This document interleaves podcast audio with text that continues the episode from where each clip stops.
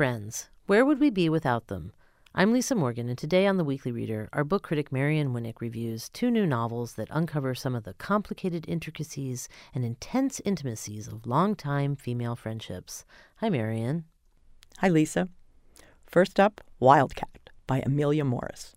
As this smart, juicy debut opens, Leanne and her husband, James, are about to drop off their barky dog at Wagville and drive to Palm Springs for the lavish anniversary party of Leanne's wealthy, self absorbed frenemy, Regina. They don't really want to go, but it'll be good for the book, says Leanne, who has a cookbook coming out in five months. Regina's entourage includes a journalist she's hoping will cover it. Regina is no doubt a snob and a phony, but Leanne, too, has traits that add to the negative potential of their relationship envy, ambition, and a dangerously complete mastery of social media. When she discovers that on top of everything else, Regina is an anti vaxxer, she declares war via Instagram, incidentally offering the reader a complete guide to trolling, though this book is set not during the current pandemic, but during a measles outbreak. Morris has her finger on the pulse of many things the sweetness of early motherhood, the grief of losing a parent, the ups and downs of launching a life in writing, the role of economic and career status in female friendships. Like Dana Spiotta's Wayward, but a bit funnier, the novel is also a hard look at the role of social media in women's lives. Morris is unusually gentle with her heroine, giving her a super cool best selling author for a mentor and punishing her less severely for her pretty stupid mistakes than you would expect. Focusing on the brighter side of female friendship, Fiona and Jane by Jean Chen Ho is a novel in stories that follows Taiwanese American besties from grade school in LA through their late 30s.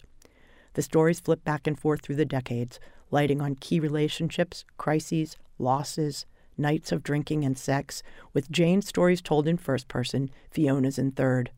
People change, the world changes, the girls themselves change, but the friendship between the beautiful Fiona and the sturdy Jane is what endures. The first story, The Night Market, begins with teenage Jane's visit to her father in Taiwan. On her last night there, her father reveals he's in love with his male friend Lee and that he will not be returning to Jane and her mother in Los Angeles.